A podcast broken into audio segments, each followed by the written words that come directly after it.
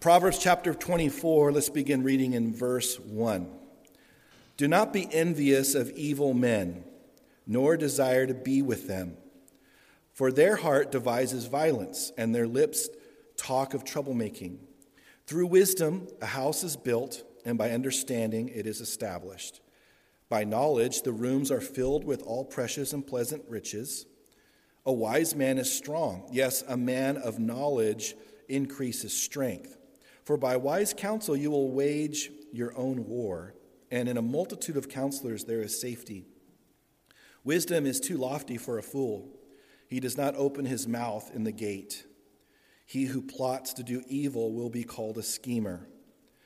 The devising of foolishness is sin, and the scoffer is an abomination to men. If you faint in the day of adversity, your strength is small. Deliver those who are drawn toward death, and hold back those stumbling to the slaughter. If you say, Surely we did not know this, does not he who weighs the hearts consider it? He who keeps your soul does not know it? Or does he not know it?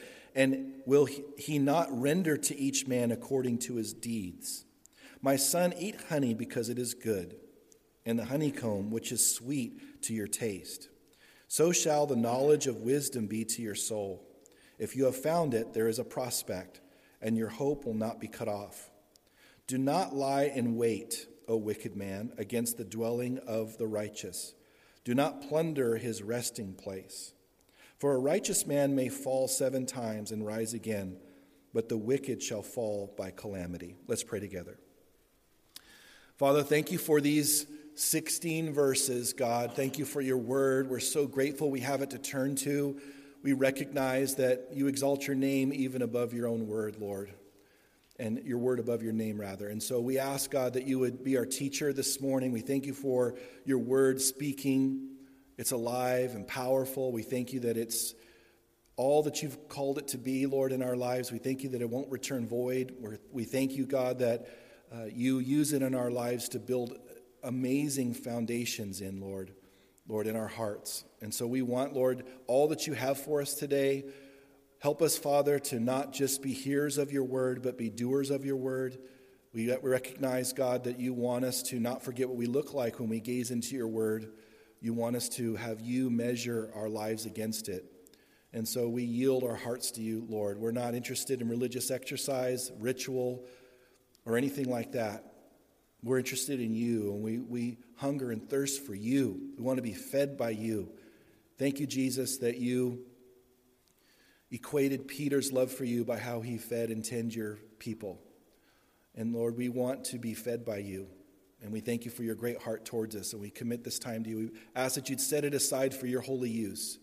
We thank you in Jesus' name. Amen. Please be seated.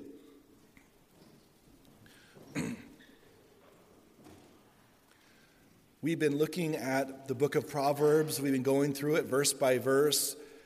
I can't believe we're already in chapter 24. You may be saying, well, it's can't believe it's taken so long to get to chapter 24. But, um, you know, for me, I'm like, I just, it's goes by so fast. Um, and, and it's great because God shows us in His Word the, the, the value of wisdom and the value of knowledge. How many times, you know, when you take an inductive Bible study class, you learn all about repeating words and how important it is when you're observing and drawing out of the text what's there instead of infusing what you want to be there.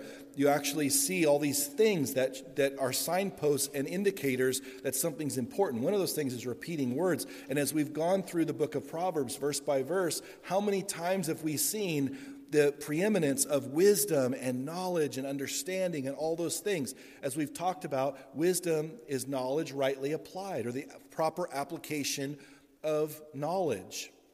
And wisdom comes from God. That's just the fact. I mean, it's the beginning of, the fear of the Lord is the beginning of wisdom.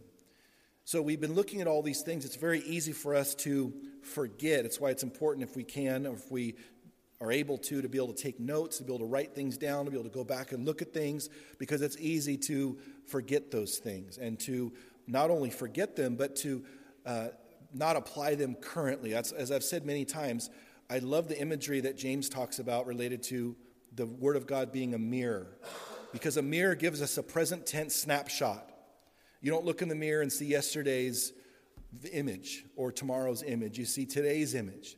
And that's how God's word's intended for us because and Peter wrote about this in his second epistle, talked about the importance of being reminded over and over again. And just, it's important for us to be able to see things over and over because it's not only do we forget, but also any given time we not, may not be obeying that particular thing. But the last time we read it or heard it or thought about it, we were obeying it. And so our situation changes, our behavior changes, and thus God's word needs to stay the same, but we have to look at it and, and recognize that it's a present tense snapshot of where we're at. And so he's filled his word, every jot and tittle, all 613 laws in the law of Moses. I mean, all the things that his word from Genesis chapter 1 to Revelation, he has an amazing revelation of his will and, and his desire and his love affair with man and his desire to save man and all the wisdom that's found in it.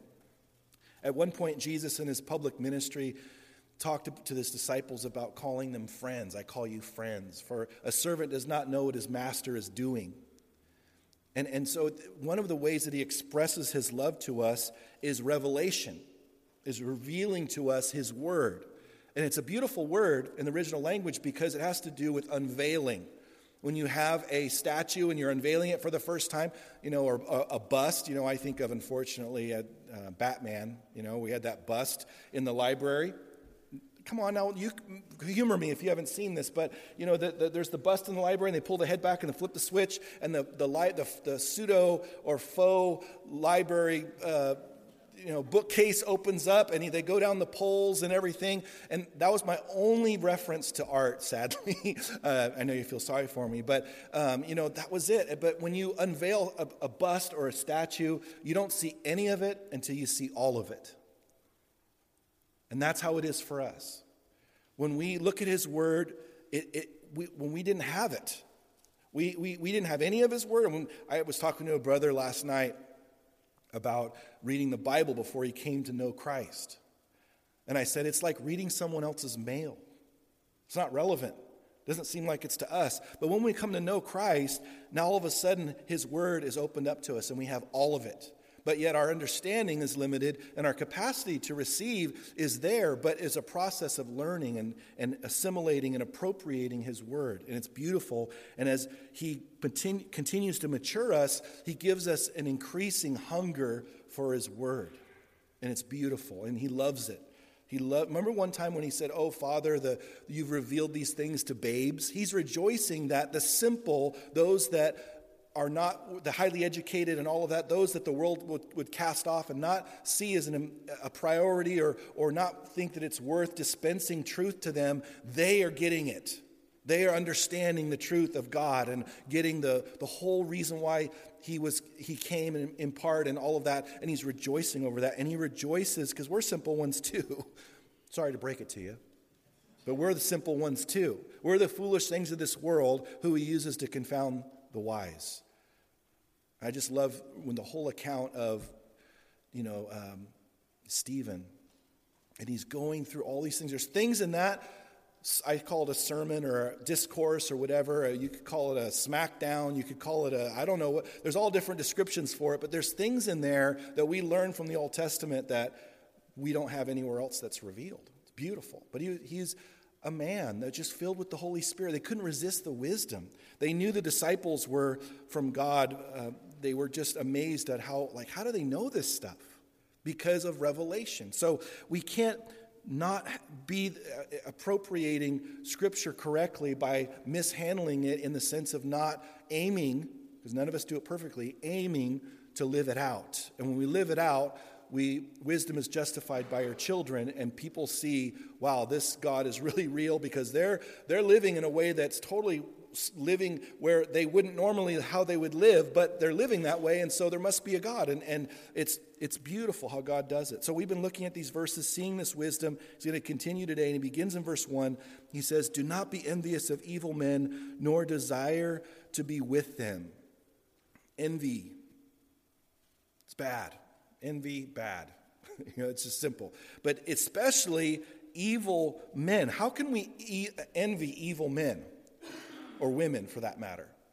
We, we can look what they have and we can trust in the mirage that their lives are great when in reality, as far as God's concerned, their lives aren't great. And they are suffering in ways we may not see. But even if we fully see their lives and we see everything and it doesn't seem like they're suffering, there still is an end. God is not mocked. Whatever a man sows, that shall he also reap. And so they are living their lives, and especially God's people, to be envious of evil men. What do they have that we could ever think is worth having? I mean, they, have, they don't even have the capacity to enjoy to the extent that God wants them to the things that He's blessed them with because the, it rains on the just and the unjust. And, and, and he, they don't have the capacity to, because they don't have a context to enjoy those things. So he says, Do not be envious of evil men. Doesn't matter how much money they have, how much power, how successful they are, how much accolades they receive, how many selfies people want to t- take with them, or how many, whatever following they have on social media, or whatever it is we think it's just the greatest life in the world, especially in contrast with ours, because that's really the idea here, is that you're thinking, well, I'm, you know, they have this, I don't. It's usually we're very much included in that equation. They have this, I don't, and I want that thing. And he says, Don't envy evil men. And then notice the next part of verse 1 nor desire to be with them.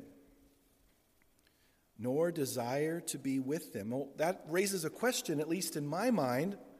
Jesus was called the friend of sinners, he was around unbelievers. How else are we supposed to be salt and light and preach the gospel as we're supposed to? Because the Great Commission is something we either obey or we don't obey.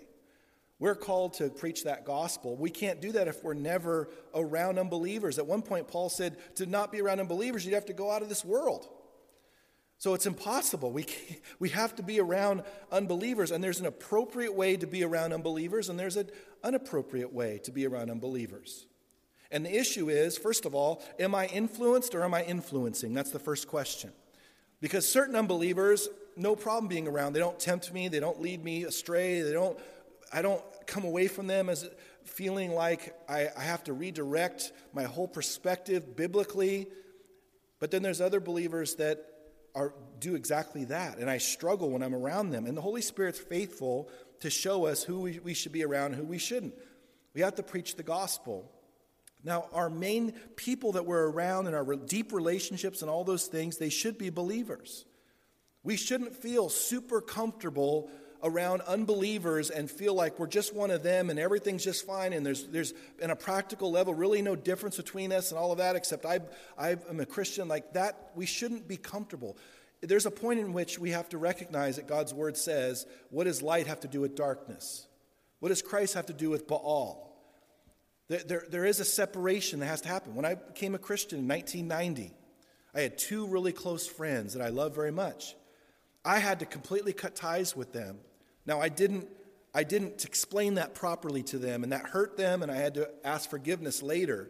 But I knew that I had to cut ties, I had to burn those bridges, and all of that. And it seems like in our day, when someone gets saved, when receives Christ, we don't talk to them about how to process their relationships. And I, I think that we should focus on that more because we have to recognize that they pull us in and they have a negative effect on us, and we have to be very circumspect and careful about that. And so that's something that you can take to the Lord. Look at all your relationships. Who are your closest friends? Who do you spend the most time around? Who invests in you? Unbelievers are investing in you all the time? Or a believer's investing, because someone's investing in us. And God wants believers to be. I remember when it, hit me, it was, a, it was a heavy revy, it was a heavy revelation. Uh, that's my little abbreviated version of that. But I remember thinking, do you, I can choose who is around me, who I'm around. And I can choose believers that are way more mature than me and, or, or growing, they're growing Christians and, and that's going to raise me up, and I'm going to be wise about who I'm around. That's what God really blessed in my life and still blesses in my life. And, and it's, so it's important for us to recognize that. I want us to hold our place here and turn over to 1 Corinthians chapter 15, and I want us to see what Paul had to say to the church of Corinth related to this. A church, as we know, when we went through 1 Corinthians, they were the, one of the most carnal churches, if not the most carnal church in the New Testament. in fact, one of them was, was sleeping with his stepmother, and they put up with that, and Paul told him to disfellowship him till he repents. So it was a, it, and, and there was so much paganism there, and Diana, the temple to Diana, and just all this sexual lasciviousness and all this stuff. Now look at real quick 1 Corinthians chapter 15. I want you to look at verse 33. 1 Corinthians 15, verse 33. Do not be deceived. Evil company corrupts good habits. Now, notice he says, Do not be deceived. Why does he say that? Because we can be deceived. We can think it's not going to affect us. Oh, I'll rise above it. I will rise above it. And I, it won't affect me. It will affect you. You ever heard the saying, if you lie down with the dogs, you come up with fleas? It's true. It affects us. It's not just for kids. We don't just say that to our kids, it affects us as adults. That's why it's so important to have close relationships within the church. And it doesn't have to be this church, it could be other. I mean, the, God's church is huge, massive. It's way beyond us, obviously. And God, God can give us relationships in, in other people with other churches. And God is faithful to give us those relationships. But it's true. It, notice it doesn't say evil company can corrupt good habits. Did you see that? It says evil company corrupts good habits. You could say it this way evil company will corrupt good habits. It just has an effect on us. And God knows that. And, and so I remember as a new Christian, like, man, I could barely make it to Wednesday for the youth group. Because I was just feeling like I'm a fish going upstream and all this stuff at work and dealing with all these relationships and everything. And just I just needed to get back in fellowship and have God's word wash over me and all these things. And and and, and that's that means that we're we're walking with Christ daily every day. We're taking up his cross daily and following him and it's not supposed to be easy to live in this world. It's supposed to be hard. It's supposed to be where we need other believers to be able to have the strength, in part, to be able to live the Christian life. But so often in the church today, in churches, unfortunately, and this breaks my heart, and we're not immune from it, so understand me. There's no difference so often between people that claim to be Christians and the world. People can't tell the difference in what they say, how they act, what they don't do, what they do do, what they, what's where they spend their time, all these things, and there's no difference. So, because Christians are living like the world, they don't need to have, be able to come in and get strengthened and refilled and all these things because that's just the case, unfortunately, more and more. Now, not, of course, there's many believers that are not in that category, but He's always working in our lives to have us be godly. And we have to have that constant intake. And it doesn't help when we have ungodly people that are main relationships and have influence in our lives because we're not willing to cut those ties appropriately. Unlike me, where I did it unappropriately or not appropriately. We need to do it appropriately and say, hey, I just need some space. I'm dealing with things. I'm growing in my walk. I just need, you know, however the Lord leads you to say it. But we need to, then we don't have to shut out all this stuff that's coming into our minds. Most of those things are coming from things that we're self inflicting us with relationships, what we hear, see, what, what we buy, what we, you know, all these things, they, we inundate ourselves and we wonder why we're struggling with our thoughts because we're filling our thoughts with garbage all the time. And garbage in, garbage out. So it's, it's very important for us to see that. Now let's go back to Proverbs 24. And he says in verse 2 For their heart devises violence, and their lips talk of trouble making. The wicked's hearts devise wickedness, and their lips speak evil, and it's contagious. Notice the word for at the beginning of verse 2. Or your version may say since or whatever, but it, we should not listen to those people and be with them because their heart devises violence and their lips talk of troublemaking. Now, it may be something separate different than this, but the point is, ungodliness is coming from the heart. And notice he knows their heart, verse 2. For their heart devises violence. God knows the, the, the heart of unbelievers and our hearts. And, their, and it says, and their lips talk of troublemaking. Jesus said, out of the abundance of the heart, the mouth speaks. So, of course, stuff's going to come out, and it rubs off on us. And it affects us more than we realize. He says, Do not be deceived. It will happen, it will affect us. Now, notice the contrast in verses 3 and 4. He says, Through wisdom a house is built, and by understanding it is established. By knowledge the rooms are filled with all precious and pleasant riches. Now, the immediate context here is a physical house.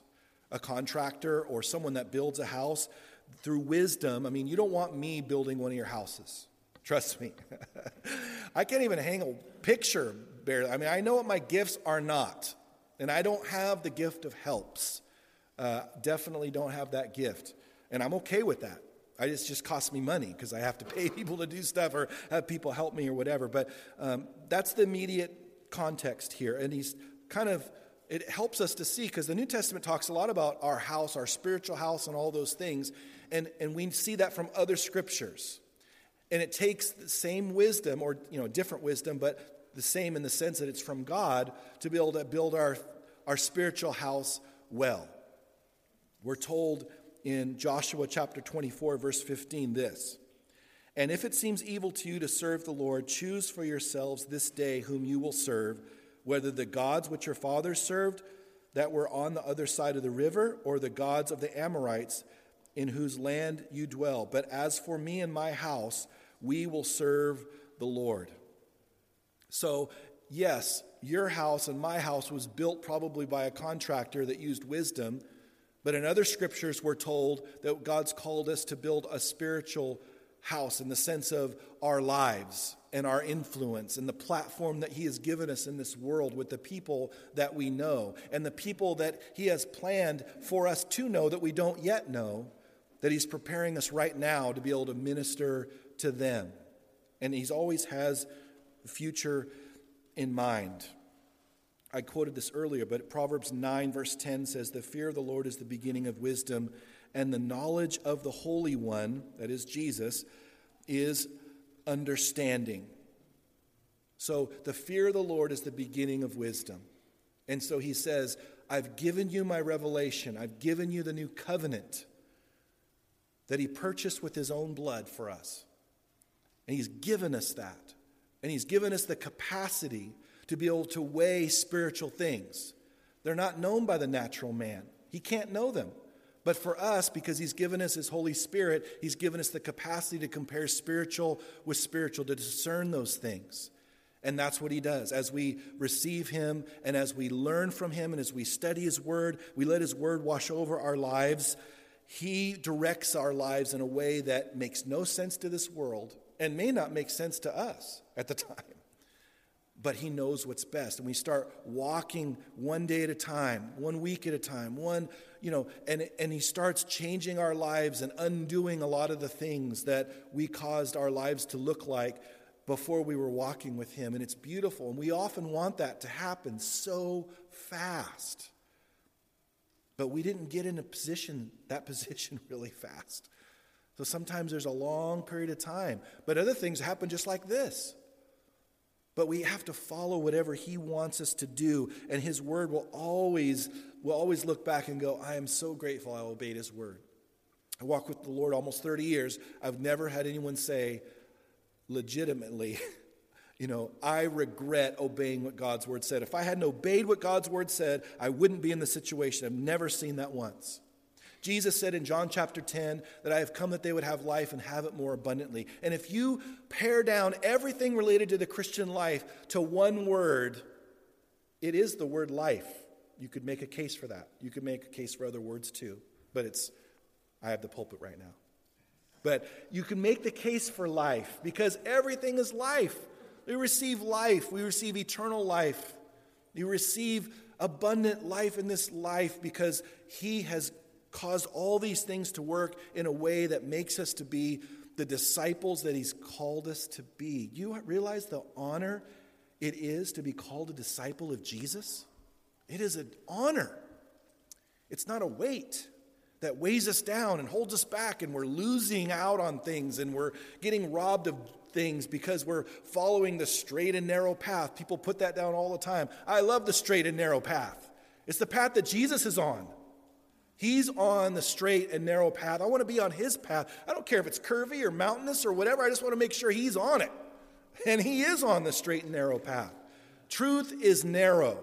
You deny that, you make a narrow truth claim. It's self defeating. Truth is narrow, and, and all truth is narrow. Doesn't matter what it is. And I love the fact that he's so exclusive with who he is. And, and he, the invitation's broad to everybody, but who he is is narrow because truth is narrow. And so we never regret following after him. He's given us an amazing capacity to be able to enjoy eternal life and the abundant life that he's called us to. Now, the abundant life can mean persecution. The abundant life can mean hardship, can, can mean loss, can mean people hurting you, can mean stripes. I mean, look at Second Corinthians. The Apostle Paul lives, lays out this big long list of all the things that he had gone through up to that point. He hadn't even gone to Jerusalem yet experienced all that he experienced there with trying to witness to the Jews. He hadn't been in Caesarea yet, in prison for two years. He hadn't gone through a shipwreck and bit by a viper. He hasn't gone back to Rome and in prison multiple times and beheaded.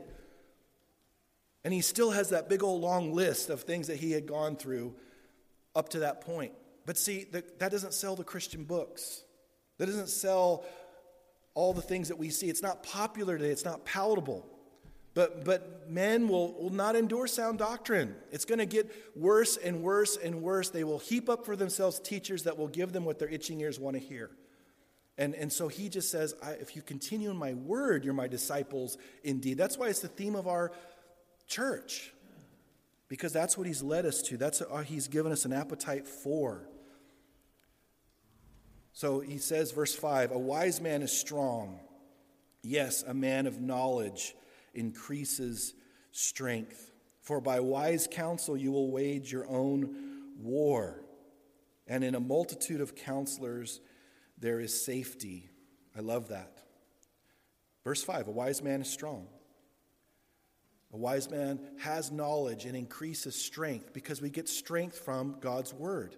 We get strength from following what he says to do. And he says, For by wise counsel you will wage your own war.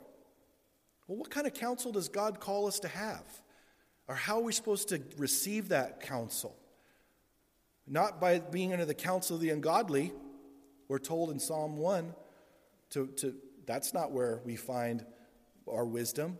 Don't go to the world to get wisdom about God. And you know, what it says in 2 Timothy, I believe it is, I know the exact reference off the top of my head, but it says he's given us past tense, given He's given us all things that pertain to life and godliness.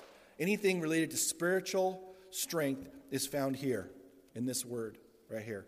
Anything that we need. If it's not in here, we don't need it. It's that, it, I mean, do we really think we have a, a strength or a, an advantage to first century Christians who all they had was not even a whole Bible put together, but scraps and, you know, they, they were just put. I mean, right now in China, our brothers and sisters are trading pages of scripture with each other. They don't, they don't even get a whole Bible. And, they, and they're so thankful for the little that they have. So the first century Christians have God's word, and that's all they have. They don't have anything modern, anything. They have just God, God and the Holy, you know, the Holy Spirit, God the Holy Spirit, and God transforms them turns the world upside down. We keep trying to get back to the early church in many ways. In other ways, we're not because there were a lot of, there's a lot of carnality. But in a lot of ways, there was so much that, that God did through the church that we're trying to get back to. All they had was God's word. We don't need anything more than that. God can use other things, obviously, but we need God's word, and that's what he uses. And so he says, A wise man is strong. Yes, a man of knowledge increases strength. Maybe you're here today and you feel weak spiritually then have a, more of an intake of God's word and an intake of prayer and an intake of fellowship and an intake of fellowship and an intake of taking communion. I mean, we see Acts 2:42 so clearly in scripture. That's what they did and it says they continued steadfastly in those things. That's the basics. He hasn't given us 15,000 things to do and to have that strength and to be mature believers. He's given us just a handful of things but to be consistent and be steadfast with those things. And he says in verse 6 and in a multitude of counselors, there is safety. And I love that verse because It has saved me so many times. You know, I have a, a whole email loop that I'm a part of that are only Calvary Chapel senior pastors. And so it's like the island of misfit toys redeemed by grace. I understand that because um, that's who we all are. But um, it's, it's, it's great for me to be able to say, hey, you know, I'm dealing with a, a roofer that's in our church that is dealing with, no, I'm just kidding. Uh, Pastor Tim's great. But, you know, it, it, whatever situation is, help, just like four, four letters, help, you know, what do I do? And just God provides so much wisdom. And other pastors that I know, I know dozens and dozens and dozens of pastors I can just call up and say, hey, help, what do I do, or whatever. But it's not just those people. God has sent very strategic people in my life that are there for me very specifically for any, they're so diverse. You know, I have eight men, eight pastors that God has put into my life that have added something different throughout the years that I've needed. They're so different, but I've needed those, those men, and I still rely on those men in, in many ways. So I just love how God provides that. And so sometimes we have those people, we don't recognize that God has sent them, or sometimes we don't recognize that they're available if we would just pray and ask the Lord who they are, or maybe we don't have them and we just pray and ask the Lord and He is yet to reveal them. And, and then other times it's us that He has placed in someone's life to be a counselor for them. 2 Corinthians chapter 1 says, Comfort those with the comfort with which you've been comforted. We've all gone through something, we've all been comforted and helped by God. And He says, Now use that experience. Be able to say, I've been there or I've experienced something similar or whatever. Let me tell you how faithful God is. And He does it every single time. It's beautiful how God does that. So seek those counselors. But I will say this having too many counselors in certain situations can make things less clear for us. So be careful. It's not just having as many counselors as we can have. It's who are the ones that God's leading me to right now to deal with this situation. Because one counselor may not be the right one for the situation, but he may be or she may be an, a counselor in this particular situation. And bringing too many people into that circle of that, that situation may not be helpful. So pray about that. Verse 7 Wisdom is too lofty for a fool. He does not open his mouth in the gate. He who plots to do evil will be called a schemer. So we've looked at fools. We've looked at what a fool is in scriptures. It's someone that can be brilliant in terms of intellect, but is not doing the right thing. They're not applying wisdom. They're not doing the things they know to do. And also, another characteristic that's oftentimes uh, revealed for a fool is that they're lazy. But there's many other things that are characteristic. So we don't want to be a fool, but wisdom, it's a fool doesn't seem that wisdom is valuable. He doesn't value wisdom, and it seems too high, you know, lofty there, he says, too lofty for a fool. He may have that opinion or he may not. The point is, it rises above that fool. It's too high. They can't grasp it or, or assimilate it. And it says, He does not open his mouth in the gate. And the gate was the power place, it was the, where everything was happening. It was like the city center at the gates of the city. So he doesn't open up his mouth to help people. He doesn't open his mouth to get clarification for other things, to be able to ask questions, to value wisdom. All the people that were important that he should be valuing were in the gate. They were the people there that he should be listening to and valuing what they say.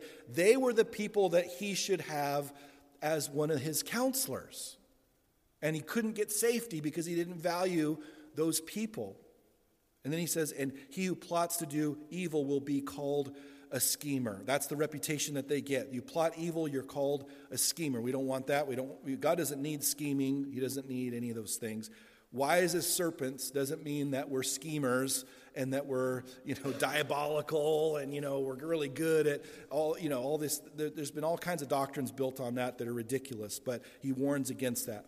Verse 9, the devising of foolishness is sin and the scoffer is an abomination to men. If you faint in the day of adversity, your strength is small. So let's start with verse 9. The devising of foolishness is sin. And, and, and so the things that are not appropriate. They're not for us to be engaged in. And see, a pastor or a leader, Bible teacher would love to fill in the blanks here and, de- and define foolishness. And sometimes we can do that from Scripture, but that's where I trust the Holy Spirit can apply verses to people's hearts by the law of the Spirit, where he says, that's not right. You know, Paul wrote in 1 Corinthians chapter 13, when I was a child, I thought I was a child. You know, when I was, I was an adult, I put away childish things. Now, childish can mean something different for one person versus another. The great thing is that the Holy Spirit's faithful to say, this is what it means to me for you. This is foolishness for you. It's okay for those people. That's a, that, that's a freedom. That's a liberty for them. But for you, for what I've called you to do, that's foolishness. The Holy Spirit's very faithful to do that. So we don't want to be engaged in devising those plans and all those things that, that we're supposed to do because there was enough things that, or we're not supposed to do because there's enough things that He's called us to do that we don't have time to engage in these other things. And he says, and a scoffer is an abomination to men. So, verse 8, he says, um, someone will be called a schemer who devises plots to do evil, but also according to um, men and, and so forth. If we're a scoffer, we're going to be an abomination to men as well. So we have to be careful, obviously, of that. And then in verse 10, we read that if you faint in the day of adversity, your strength is small.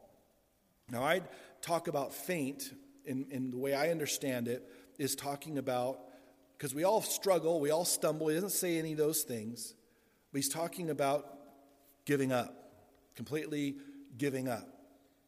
We will reveal that our strength was small if we completely give up um, in, in the day where things get hard. Because again, the Christian books won't, won't sell if you talk about how hard the Christian life is. They just won't. They're just not going to be what people want to talk about. All they want to talk about is prosperity and having getting everything in life that I want to have. They think that's Christianity where it's not. What Christianity is is following loving God with all of your heart, mind, soul, and strength, loving your neighbor as yourself. And following that whole like that's how when we obey God's word, that's how he accomplishes those things. So, in the day of adversity, when things get difficult, He's called us to be an overcomer. It's funny because Phil didn't know I was going to be teaching. I mean, he knew the verses, but I mean, it's amazing how there's songs that we sing that are perfect with what we're going to be talking about. But God's called us to be an overcomer. We sang the song. We're going to overcome by the word of the Lamb and the blood of our testimony. I mean, that's the tribulation saints and all those things. And but the point is, is that we overcome in the same in the same way. And, and so he's called us to be more than conquerors, we're told in Scripture. I'd be content with just being a conqueror. He's called us to be more than a conqueror. But we can only be more than conquerors because of what Christ did and because of his grace and his strength coming through in our life. We're told that his strength is made perfect in weakness. Paul said, I can do all things through Christ who strengthens me. That's not in a, that verse is not in a vacuum. They were, the Philippian church were giving and serving and pouring their lives out and all of that. And he's saying that you've been faithful in all those things, and God is never going to be the debtor of those who give and sacrifice and serve and all these things. And, and so he says that's, that's the, the strength, that's the key to having strength and, and overcoming and not fainting in the day of adversity is overcoming by God's grace, to be able to follow hard after him. Isaiah chapter 40, verse 31 says, But those who wait on the Lord shall renew their strength. They shall mount up with wings like eagles. They shall run and not be weary. They shall walk and not faint. I love that. They shall walk and not faint. The verse that we're looking at says, If you faint in the day of adversity, your strength is small. So in Isaiah 40, we're told that when we wait on the Lord, and that's being dependent upon the Lord, when we wait upon the Lord, the Lord shall renew our strength. And He does. See, I tell people, especially in crises, that God hasn't called us to be strong in ourselves at all. He's called us to be dependent. And as we're dependent upon Him, He gives us strength. And He gives us grace anyway, even when we're not dependent upon Him, because He loves us. But as we depend and we're yielded over to Him even more, He gives us even more strength in all those things. And His strength really is made perfect in weakness. Paul prayed three times for this thorn in the flesh to be removed from him because of the abundance of his revelations. Apparently, we don't know, but it's possible that because of pride. He, he could be lifted up in pride, and so God gave him these thorns in the flesh that buffeted him, that enabled him to have his uh, posture towards the Lord and other people the way that it should be. We're told in Galatians chapter 6 verse 9, "And let us not grow weary while doing good, but in due season we shall reap if we do not lose heart." See, that's what he's called us to. He doesn't want us to lose heart. That's he cares about our hearts. And as we yield to him, as we wait upon the Lord, as we just throw ourselves at his feet and ask for his strength, he gives us all that we need to do the things that he's called us to do. He knows that when we do good, we will become weary. Sometimes people are surprised by that. I'm so exhausted of all this ministry and all these things I'm doing. It's not supposed to be so tiring if I'm doing it right, right? Oh, what book are you reading? Are you reading the, you know, the Barney dinosaur Bible or like what's the what are you reading here? I mean, it's scripture. It's hard. God has called the leaders of the church to equip the saints for the work, work, for the work of ministry. It's work. He prayed that he asked us to pray to the Lord of the harvest that he would send laborers that would labor in the harvest field. That's out there. Labor in the harvest field to win people to Christ. That's what he's called us to do. And he knows that we're going to get tired. At one point in his public ministry, he takes the disciples and he, they go on this short boat ride. It didn't last long. We're ministry. He's like, come away for a while. You haven't even had time to eat. It says they didn't have time to eat because they were coming and going and ministering and all that. He comes, come away for a while. It didn't last very long, but he knows we need rest and he knows that it is tiring. But he says that if we lose heart, then that risks the, the perpetuity of our ministry because it requires our heart to be engaged with Him to be fruitful. Because if we're not abiding in Him, He's not going to bear fruit through us. So He knows that. He continues in verse 11 Deliver those who are drawn toward death. Deliver those who are drawn towards death and hold back those stumbling to the slaughter. Verse 12 If you say, Surely we did not know this, does not he who weighs the hearts consider it? He who keeps your soul, does he not know it? And will he not render to each man according to his deeds? So, this is basically a situation where you know that someone is going to die, and you have the capacity to save them. And you, but you act as if you didn't know that they were at risk of dying. And he's saying, God knows your hearts. He knows what you know. So if you try to act like you didn't know, that their life was in danger, then God knows that. And, and so it's a, it's, a, it's a warning for us to God knows our hearts. We need to do the things that we need to do that are appropriate, that He's called us to do, and not worry about the consequences. And it takes grace for that, obviously. We know that. But whatever He's called us to do in the moment, especially when life and death's at stake, and spiritually speaking, with the lost, it's some eternal life and death is at stake, way greater than physical life and death. And if he's telling us, if we're at that gas pump and he puts that other SUV or that car and we can't get rid of that thought and it's, it's like building in our hearts, we know we're supposed to share with them, we need to obey and go and open our mouths and preach the gospel or pray for that or whatever it is, however the Lord leads us to be engaging with them. And he does that. And, and there are times where, you know, it's not him, you know, but most of the time it's him.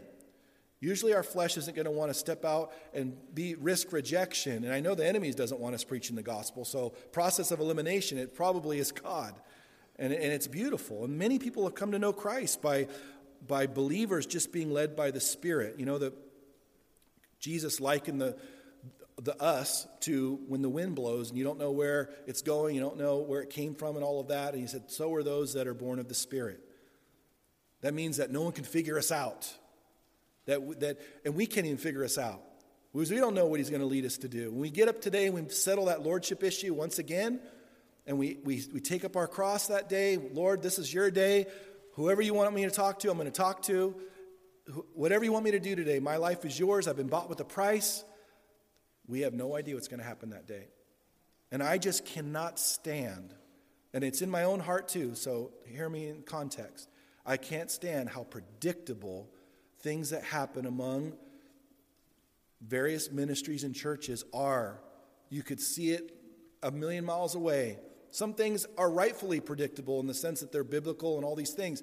But in terms of their plan, their vision, their whatever, they have a five year plan, 10 year plan, 15 year, like all these things. And I'm not saying God can't use those things. But if you look at the book of Acts, you see spontaneity in the moment of being led by the Spirit, not knowing what's going to happen one moment to the next. Where is that in the Christian? Where is that in the world? It's, it's only with believers that are led by the Spirit. That wasn't in my notes, and I'm, I don't know if I'm thankful for that or not, but I said it. So, all right, let's keep going. Um, he says, verse 13 My son, eat honey because it is good, and the honeycomb which is sweet to your taste. So, you know, I think of Yogi Bear, I think of uh, Pooh Bear. You know, Pooh Bear liked honey. We made Pooh Bear sandwiches for our kids, you know. Honey is good. It's good. It's, I mean, when, especially in this day, you're still thinking about Pooh Bear sandwiches. I know it's, it's, it's, I know it's dysfunctional, but, um, but especially in this day, a honeycomb having honey on it, that was so valuable. It was so valuable and so wonderful. And then he links it. It's not just, hey, I want you to eat sweet things. Look at verse 14. So, notice the word so. So shall the knowledge of wisdom be to your soul. If you have found it, there is a prospect, which means reward, and your hope will not be cut off. So shall the knowledge of wisdom be to your soul. He's wanting him to eat that honey and experience the great taste of that because he wants to compare that to how our hunger and thirst for his truth should be and how our soul needs it. You know, sometimes I just, mm, sometimes I just am so dry spiritually. And you're like, wait a minute, that can't be. That's not a good sign. But it's true. One moment to the next, one day or whatever, I feel dry. And I'm just being transparent. And then I just dig into God's word. I just pray and I seek God and I worship and all of that. And it's like water just flooding my soul, flooding my soul. And I just think of a cracked desert that's just hadn't had water on it forever. That's the picture I see as I just allow him to fill me to overflowing. And that's what he wants for all of us. And he's saying, My son. Notice the verse two words there in verse 13. Again, we've been seeing this pattern of him passing things on to his son. And he's, he's saying, Son, you need to have, just like honey will be to your lips, or honey is to your lips, so will God's wisdom be to your soul. And he says, if, if you have found it, there is prospect or, or a reward. We know that. Those of us that have found that know how precious it is. We're not going to exchange it for anything. And he says, and your hope will not be cut off because God's word is full of hope. It's full of hope. Now, verse 15, he speaks right to the wicked. he says, Do not lie in wait, O wicked man, against the dwelling of the righteous. Do not plunder his resting place. So he gives a verse for the wicked right there. And, and so he says, Don't, don't lie in wait, don't mess with the righteous. And so for the righteous, for us, God sees all the wickedness that happens to us, that evil men plot, plot and plan towards us. He sees all of that, and it matters to him that they do that. And, and obviously, we don't have to get revenge. He hasn't called us to get revenge because ultimately justice will be done. They'll either receive forgiveness because justice was done related to Christ on the cross to take the full punishment that we all deserved, but then if they don't receive Christ, they're going to be judged and, and, and all of those things. Ultimately, God's going to take care of everything, and we don't have to take things in our own hands.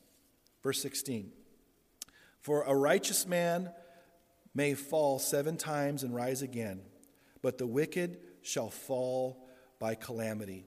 So he began the whole um, chapter with Don't be envious of an evil man. And here he's ending this. I know that's cutting in the middle of the chapter, but he says, For a righteous man, they may fall. We may fall seven times and rise again, but the wicked shall fall by calamity. And that word calamity means disaster, by absolute disaster. And even if they live a prosperous life in this world and all of that, and there's all this, this outer facade of um, just blessing and all these things that we see, we, we stumble by, he says, in the end, it will happen.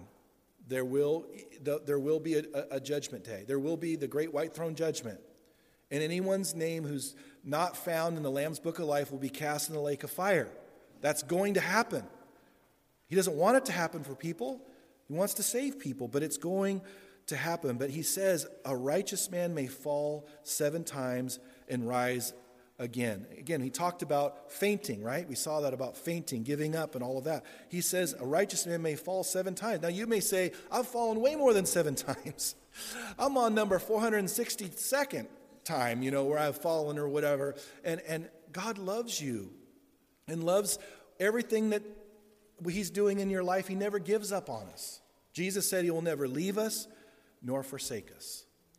And that's true. It doesn't matter what man does to you, it doesn't matter what you've suffered. I mean, it matters. Obviously, it's important to God and He cares about what you've gone through. But the point is, is that He is never going to leave us nor forsake us. He is never going to leave you nor forsake you. Just think about that. He's never going to leave you nor forsake you. You could just say that over and over and over again. That's all I need. You know, in the Old Testament, they were like, well, if you go with me, you know, all that mattered is, is that God went with them. And he did. And, and, and, but they would turn on him and they would fall back into idolatry and they would get, be judged and they would cry out to God. He would take them back. It's a total picture of the Christian life in many ways. And, and it's, it, but he's called us to this, this abundant life of victory and being overcomers and not letting our failures and our sin and all these things and our insecurities and our fear and our worry define us. Who gets to define us? God gets to define us in His Word. It doesn't matter what we think about ourselves, it doesn't matter what anyone else thinks about us. It matters what God says about us. He gets to define who we are. And what He says is, we're sons and daughters. We've been adopted.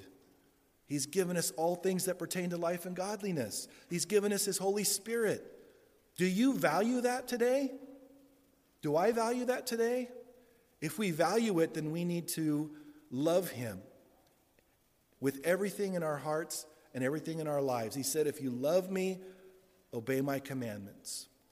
Obedience, we can say whatever we want with our mouths. We can fool everybody around us. We can act really spiritual we can win Academy Awards for our acting. But He knows our hearts, and He knows who we really are and what we really value. And obedience reveals who we really are. And there's going to be, it's going to be tested if it hasn't already. We're going to have a choice. We're either going to obey what His word says or we're going to disobey. And if we disobey, He doesn't want to discipline us, but He will discipline us. He loves us too much not to. Hebrews chapter 12 reveals that very clearly. We wouldn't be legitimate children if He didn't discipline us, but He does discipline us, which shows us we are legitimate children. And so, just like any good parent disciplines their kids because they love them and they're seeing where it all leads, God does the same thing. So, we have to be appropriating this wisdom well by obeying what He says. And the, the unrighteous are going to fall away, they're going to not survive, they're not going to live with God for eternity. Not everybody goes to heaven. Maybe you're here visiting and you think everybody, when they die, goes to heaven. They don't. That's the truth. I'd be sinning if I told you anything contrary. Not everybody goes to heaven when they die. There are people that believe in God, there are people that go to church, and there are people that are religious, even in Calvary chapels, that die and go to hell because they're not born again. They don't know Christ. Jesus said, Many on that day will say, Lord, Lord, haven't we done these miracles in your name and prophesied in your name? He'll say, I never knew you. You may have gone to church, you have been religious, but if you don't know Christ, you are not on your way to heaven. You may be from a religious family, a Christian family, but you've never, you know in your heart, everyone thinks you have, but you haven't trusted in Christ. You haven't turned to God and trusted in Christ to pay your way to heaven. You don't have your own faith. God knows that. And if He's speaking to you, you need to come forward after the service. We'd love to pray with you to begin that relationship with Him or answer your questions, give you a Bible, whatever you need. You could be wrong on anything in life. Don't be wrong where you're going to be spend eternity. That's the one thing you cannot get wrong in this life. I love you too much to tell you the truth. I'm going to tell you, always tell you the truth. And you need to tell yourself the truth and, and tell one another the truth because that's what He's called us to. So let's pray together. Father, thank you for your word, Lord. We are so thankful for how amazing it is. And we've enjoyed these verses, Lord. And we know that you had plans for them for us. And Lord, we know that you have plans for them even beyond what we know of right now. And we yield to you. Lord, speak to us ongoing about these verses. We want to, we're listening. We're your servants. We're here. And we want you to speak to us, God, and make us more Christ like. We just thank you for the privilege of being able to live different kind of lives for you. We thank you in Jesus' name. Amen.